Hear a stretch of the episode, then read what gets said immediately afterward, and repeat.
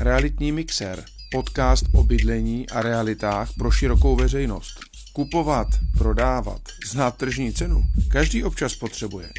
To je ta správná chvíle najít si vhodnou epizodu z realitního mixéru, pohodlně se usadit do klubovky nebo si dát sluchátka do uší a začít s námi pořádně realitně mixovat. Dámy a pánové, vítám vás u dalšího dílu podcastu Realitní mixer. Dneska jsme si nachystali téma ne možná tolik zábavné, ale o to důležitější. Jedná se o věcná břemena a jiná omezení, která vám mohou zesložitit koupy nemovitosti nebo její prodej. Jako hosta jsem si do studia pozval mého kolegu a zkušeného realitního makléře Tomáše Krubu. Ahoj Tomé. Ahoj Honzo. Jak se dneska máš? Mám se dobře. Po cestě na Žižkov semka jsem zažil takovou dobrou historku. Pán nastoupil do tramvaje v 9 ráno, říkal, hele, uh, sejdeme se v půl desátý u plukovníka, tak jsem se těšil, že Žižkov žije. tak u nás se chodí do hospody už půl desáté ráno, ale večer jsme jak křepelky. Tome, prosím tě, o čem je vlastně dnešní téma? Co se naši posluchači dozví? Uh, pojďme si říct uh, uh, nějaké věci o tom, že vy, když se podíváte na katastr, tak na tom katastru u svojí nemovitosti budete mít napsáno, komu patří, jak je veliká, co to je za typ nemovitosti. A potom jsou tam oddíly, kdy zjistíte, že k té nemovitosti se vážou nějaká omezení. Jsou to věcní břemena, jsou to nějaká zástavní práva. Tak pojďme si říct, na co si dát pozor, která jsou úplně normální a řešit nemusíte, a naopak, která byste asi měli spozornět a řešit byste je měli, pokud chcete kupovat nemovitost. Asi bychom mohli říct obecně, že ať už chcete prodávat nebo kupovat, je potřeba, abyste si dobře seznámili se všemi omezeními, která váznou na vaší nemovitosti.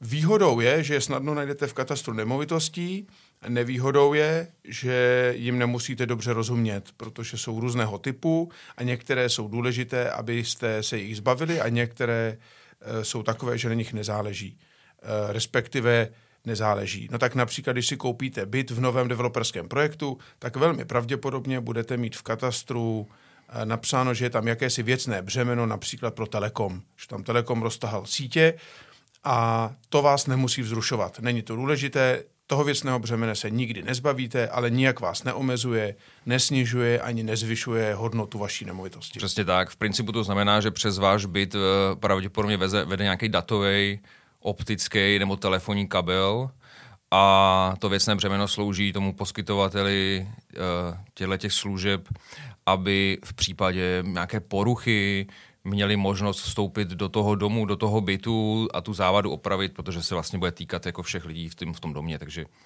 U tohoto uh, případu konkrétního bych jenom chtěl říct, že byty, které jsou v posledním podlaží, tak ty e, doporučuji zkontrolovat velmi dobře věcná břemena, protože může být, že ve vašem bytě bude servisní otvor, kterým se dostanou ti e, řemeslníci nebo opraváři k sítím. A buď to bude, že půjdou na půdu, anebo to bude někde za nějakou vaší příčkou. Takže dejte si pozor, abyste věděli, kde je servisní otvor.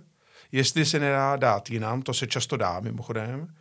A Dejte si na to pozor taky u přízemních bytů nebo když máte suterénní byty, protože tam to může být stejné.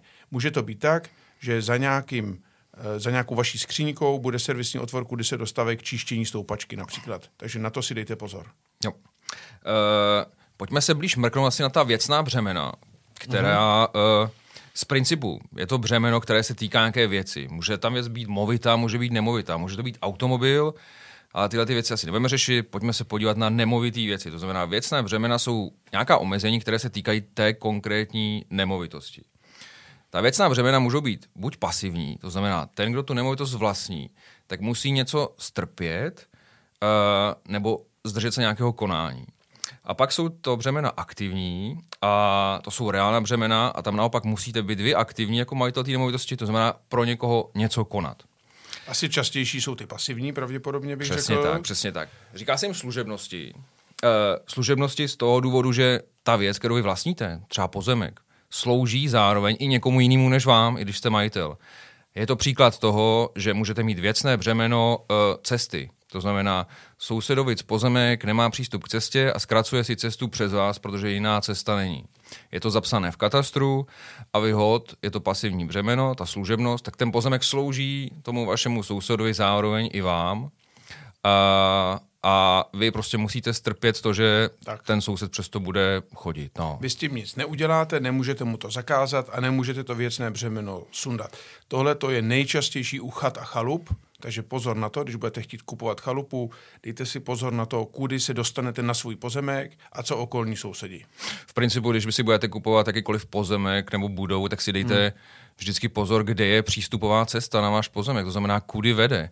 Může se vám stát, že prostě je pozemek, eh, který nemá do, té, do této chvíle žádnou přístupovou cestu. I tahle situace je. A potom to věcné břemeno může řešit soud a řeší to ve smysl, že najde společně s vámi to nejideálnější řešení, to znamená nejkratší, ekonomicky nejefektivnější mm-hmm. a nejméně obtěžující řešení pro sousedy a soud potom může soudním rozhodnutím zapsat to věcní břemeno ve prospěch nějakého jiného pozemku. Nebo já uvedu příklad, my jsme nedávno prodávali chalupu na samotě, re- relativní samotě a když jsme šli do detailů, tak jsme zjistili, že kus příjezdové cesty, ku podivu asi 50-metrový úsek, vlastní jiná osoba, která má chalupu ještě o asi půl kilometru dál. A jenom tenhle ten 50-metrový úsek, poslední část cesty přístupu k té chalupě. Takže jsme řešili s prodávajícími, co s tím, protože oni si toho nevšimli, eh, tu chalupu kdysi koupili, nikdy ji neužívali, teď ji prodávají, protože neměli čas eh, se o ní starat a mají jiný program, jiné, jiné životní plány. A na, my jsme přišli na jedinou chytrou možnost, nebo rychlou relativně, domluvit se s tou vlas, vlastnicí, majitelkou té přístupové cesty, že tam ona nechá zapsat věcné břemeno a za to jsme jí museli zaplatit respektive tedy ten vlastník chalupy jí musel zaplatit nějakou částku a ona za to byla ochotná tam to věcné břemeno dát. Výhoda tohoto věcného břemene je, že se váže na tu nemovitost. To znamená, ať to prodáte kolikrát chcete, vždycky tam to věcné břemeno zůstane, není vázané na tu osobu, která to vlastní, ale na tu nemovitost samotnou. Přesně tak. Tím pádem se dostáváme k nějakému dělení těch služebností, které jsou jakoby buď osobní, anebo pozemkové. Říkáme pozemkové, ale můžou se vztahovat i k bytu samozřejmě. Vztahují se k nějaké nemovitosti. To znamená, ty osobní služebnosti uh, se vždycky vážou k nějaké konkrétní osobě. Příklad. Babička daruje svůj byt vnukovi a zřídí si tam uh, uh, právo do žití. Což jakoby vřele doporučujeme, pokud něco takového řešíte. Uh, řešit to tímhle tím způsobem, ne žádnou nájemní smlouvou nebo ústní dohodou, ale ideální řešit to prostě vždycky takovouhle smlouvou, která se dělá, dává na katastr uh, zároveň s tou darovací smlouvou. Je to dobrý pro případ, že vy prostě nevíte, co se může stát. Vnuk je teďka OK, máte spolu jako úžasný jak vztahy, ale může se cokoliv změnit. Může mít auto nehodu, může zemřít, ten byt může jít do, do dědického řízení, může uh, já nevím, udělat dluhy, ten byt se může stát součástí exekuce, babičku potom jako exekutor vyhodí. Ve chvíli, kdy tam má babička právo do, užít do, do žití, tak uh, vlastně tyhle ty rizika se eliminují. I kdyby se stalo cokoliv, tak uh, i ten nový majitel prostě musí tolerovat to, že babička tam má právo do žití a v tom bytě prostě bude do konce svého života. Takže je to tak, že to věcné břemeno je na té nemovitosti. Když tu nemovitost prodáte, tato babička tam zůstává, v tomhle tom našem příkladu, ale ve chvíli, kdy babička zemře, nebo když babička odejde do LDNky, léčebny dlouhodobě nemocných, tak v tu chvíli může zaniknout tohle věcné břemeno a už tam není žádné další. Tak, to právo vesmě zaniká smrtí toho, uh, vůči komu je, je udělané. Uh, jsou nějaké výjimky, těma asi nemusíme se trápit, ale lze domluvit i věcné břemeno, že bude dědičné, ale je to jako ve výjimečných případech. Rozhodně doporučujeme všem, kdo chtějí darovat svou nemovitost někomu dalšímu, ale chtějí nebo potřebují tam bydlet, nebo to užívat jako chalupu, aby si tam to věcné břemeno dožití určitě nechali zapsat do katastru nemovitostí. Jo, to je užívací právo. To mm-hmm. znamená, vy ten byt nebo tu nemovitost můžete na základě toho užívacího práva využívat pro svůj vlastní užitek a svoji rodiny. A pak je druhý rozdíl, a to je právo požívací, a to je něco, kdy uh, vy vlastně skoro volitelně disponujete tou nemovitostí. Není, není ve vašem vlastnictví, ale jako by vlastně byla. To znamená, uh, to požívací právo znamená, že vy ten můžete vzít a můžete ho třeba pronajmout další osobě. Můžete ho používat k podnikání, to znamená, vy můžete mm-hmm. ho pronajmout, mít z něho příjem, dělat si s ním de facto, co chcete. Nesmíte ho znehodnotit samozřejmě, kromě nějakého běžného opotřebení ho můžete využívat dle libosti. Tak to je jenom rozdíl mezi užívacím, kdy to máte jenom pro sebe, pro svou rodinu, a požívacím, kdy vlastně vy můžete vlastně mít i z toho nějaký zisk a využívat to i dál. Prospěch. No a teďka, Tome, jestli ti nevadí, abych malinko se odchýl od věcných břemen jako takových, protože si myslím, že naši posluchači se nejčastěji setkají s něčím, nejběžnějším, což jsou hypotéky, zapsané hypotéky v zásadě. A když vám banka poskytne hypotéku nebo i nebankovní subjekt, tak ten princip spočívá v tom, že oni, vy musíte dát do zástavy tu nemovitost bance. Je to tak. Pokud ručíte tou nemovitostí, kterou kupujete. Dáte ji do zástavy bance a to vlastně znamená to, že pokud přestanete splácet a nebudete schopni se s bankou domluvit na nějakém režimu splácení, tak banka má právo ten váš byt prodat.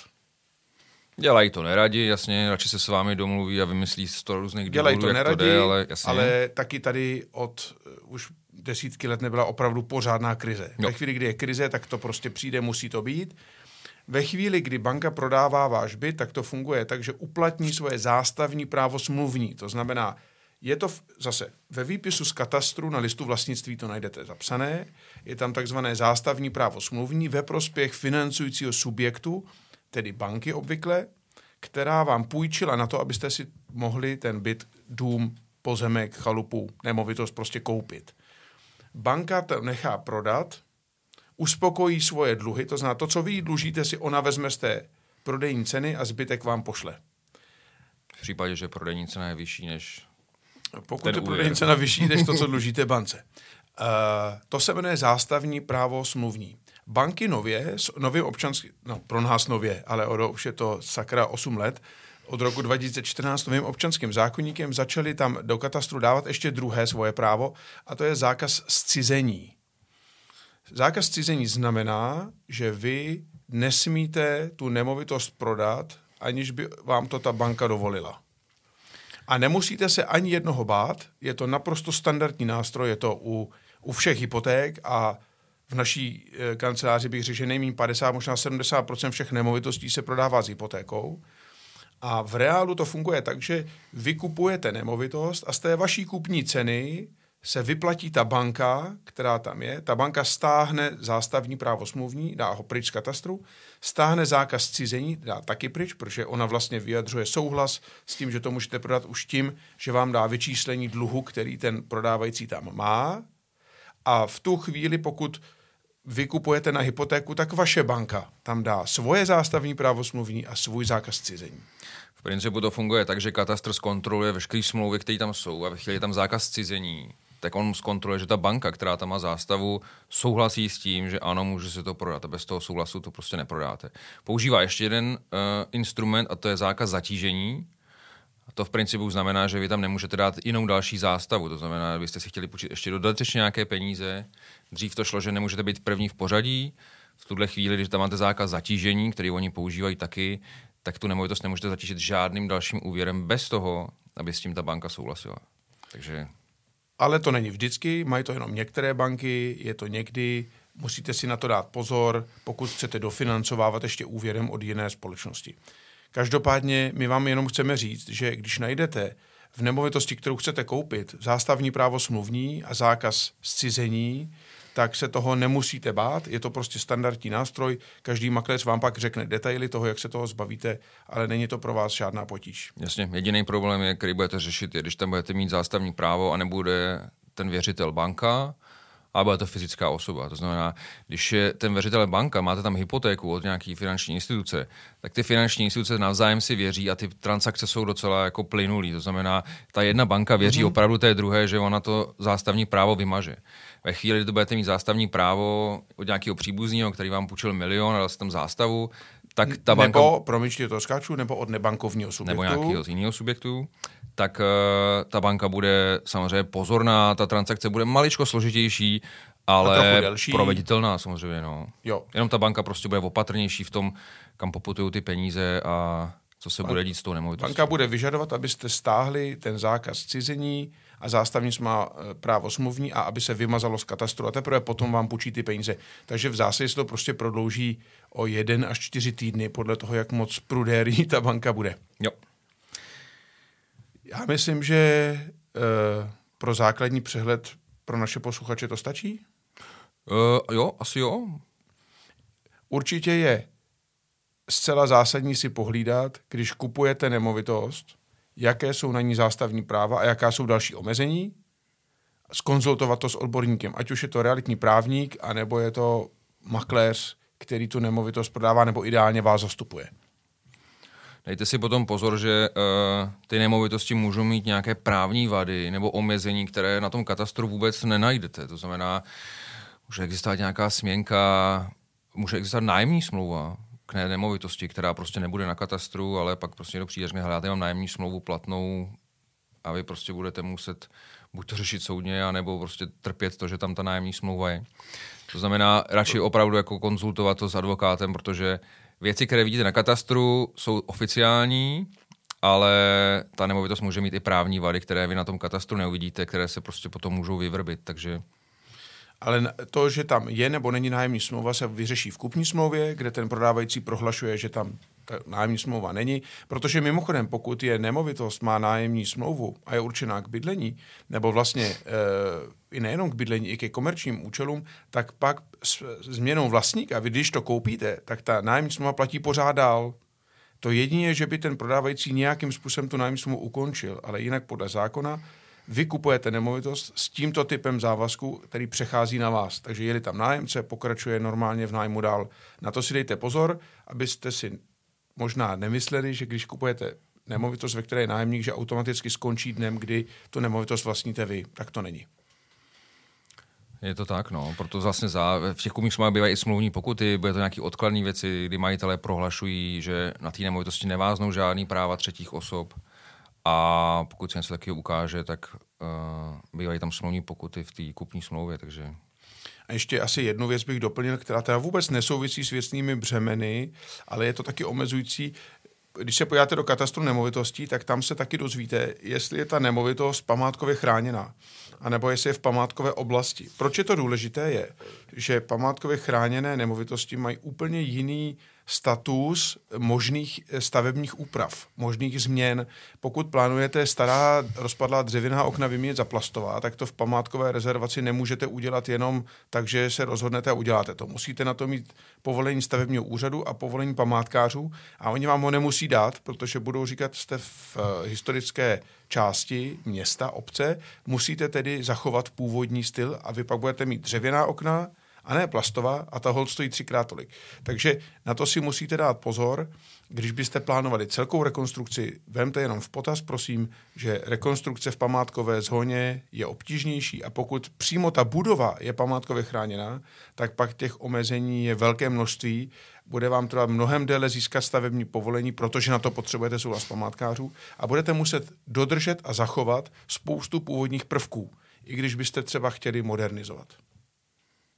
Ale řešitelné to je samozřejmě. No. Není, není třeba se toho bát, že když bydlíte v Praze nebo prodáváte byt v Praze, tak to, že jste součástí památkové zóny... To je půlka to Prahy půl, no. a je to dvě třetiny Kutné hory a pěkný kus Brna a tak dále. Takže není to nic raritního, je to jenom pro ty z vás, kdo třeba ještě s tím nemáte tolik zkušeností. Chceme se bavit o výměnku? To je taková jako rarita. Mohli bychom. Zpestříme dnešní podcast takovou jednou rostomilou věcí. Co je to okay. výměnek? Hele, uh, být na výměnku se říkávalo kdysi a ten termín uh, je tady už dlouho. Uh, já nevím, jestli se v dnešní době moc používá, málo, no někdy asi jo.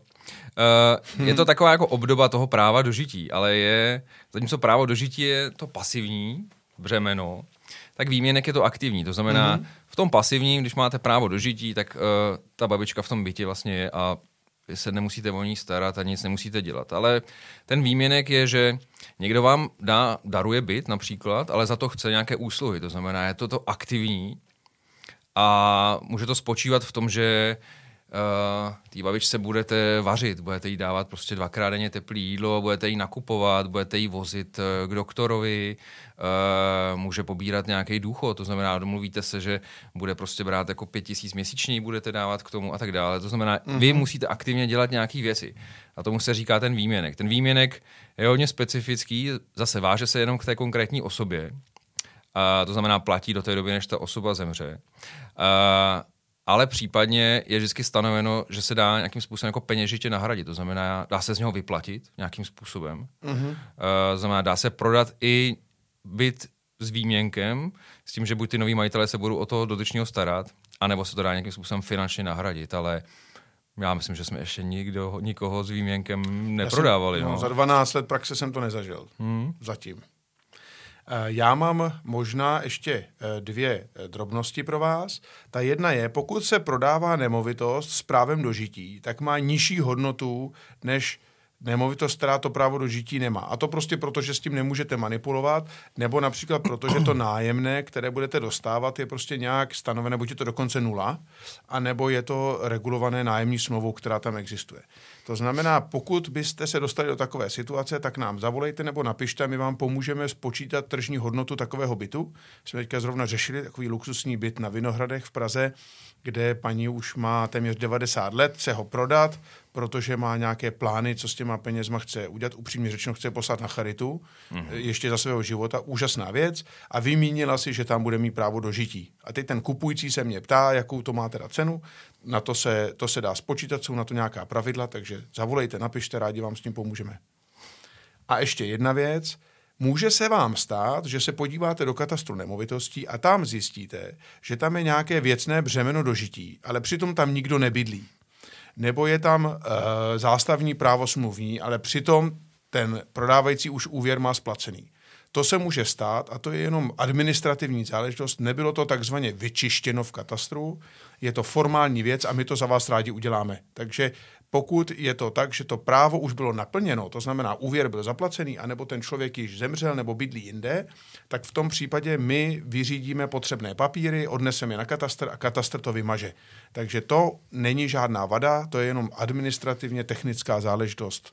To je jedna věc. A druhá věc je, že i ta věcná břemena se dokáží vlastně jako promlčet. To znamená, je nějaké věcné břemeno, které v tom katastru je napsané, mm-hmm. právo cesty například, a de facto vlastně nikdo tu cestu nevyužívá. Ten pozemek je třeba oplocený, ale kdysi dávno, já nevím, před 20 lety jsem zřídil věcné právo, tohleto věcní břemeno. Uh, to znamená, i tahle ta věc se dá vyřešit promlčením.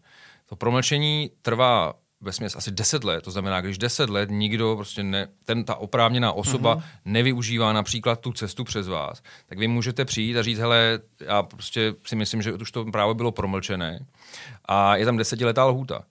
Desetiletá hůta se může zkrátit na tři roky, například toho práva cesty, kdy vy oplotíte ten pozemek svůj, přes který je nějaké věcné břemeno té právě cesty. Mm-hmm. A nikdo, ten oprávněný, se vlastně nedožaduje toho, že tam bude jezdit. Ani to nevyužívá. A vy vlastně aktivně bráníte tomu, aby to věcní právo bylo využívané. Je to trošku nátlaková věc, ale mm-hmm. tím si zkrátíte vlastně dobu na tři roky. A když po dobu tří let ten, kdo je oprávněný tu cestu ale využívat, a to neučiní, ani se tomu nebrání, tak vy můžete přijít a říct, hele, já jsem tady tři roky aktivně prostě bránil tomuhle tomu, nikdo to nevyužívá a to věcné břemeno Chci ten vymazat. katastr vymaže, tak tím pádem mm-hmm. zase se zvýší hodnota vašeho pozemku. Dámy a pánové, doufám, že jste neusnuli u tohoto podcastu dneska. Náš realitní mixer vám chtěl pomoci v tom zorientovat se v závazcích, které leží na nemovitosti, kterou buď chcete koupit, anebo chcete prodat. Rozhodně, ať je to tak či onak, dobře si prostudujte výpis z katastru nemovitostí, takzvaný list vlastnictví, takový ten podrobný, ne ten, co si jednoduše stáhnete na internetu, ale ten placený. Běžte do detailů a nechte si předložit smlouvy, které eh, jak si zavazují eh, ty firmy nebo osoby, aby měly věcná břemena na vaší nemovitosti. A při koupi buďte opatrní, to koupě nemovitosti je dost peněz, uh, dát prostě desítky tisíc navíc jako za dobrého právníka si myslím, že určitě se vyplatí. To znamená být opatrný, eh, i když ten katastr je čistý, může se tam cokoliv vyvrbit, je potřeba to dobře jako právně ošetřit, aby náhodou potom za váma ten soused nepřišel, že tam opravdu tam to právo cesty tam je. Ale výhoda je, že máme katastr nemovitostí velmi digitalizovaný, máte zcela aktuální data, i laik si to tam může najít. Je to úžasný a není to v každé zemi. Tady bych řekl, že přestože digitalizace v Česku velice pokulhává, tak zrovna katastr nemovitostí funguje perfektně. To je asi všechno za nás. Tak jo, tak my vám děkujeme. Tomáši, díky, že jsi přišel nám říct něco o věcných břemenech a jiných závazcích. Jo, jo, já pokračuju do plukovníka a budu se těšit na příště. Tak šťastnou cestu, ahoj. ahoj. Realitní mixer, podcast o bydlení a realitách pro širokou veřejnost.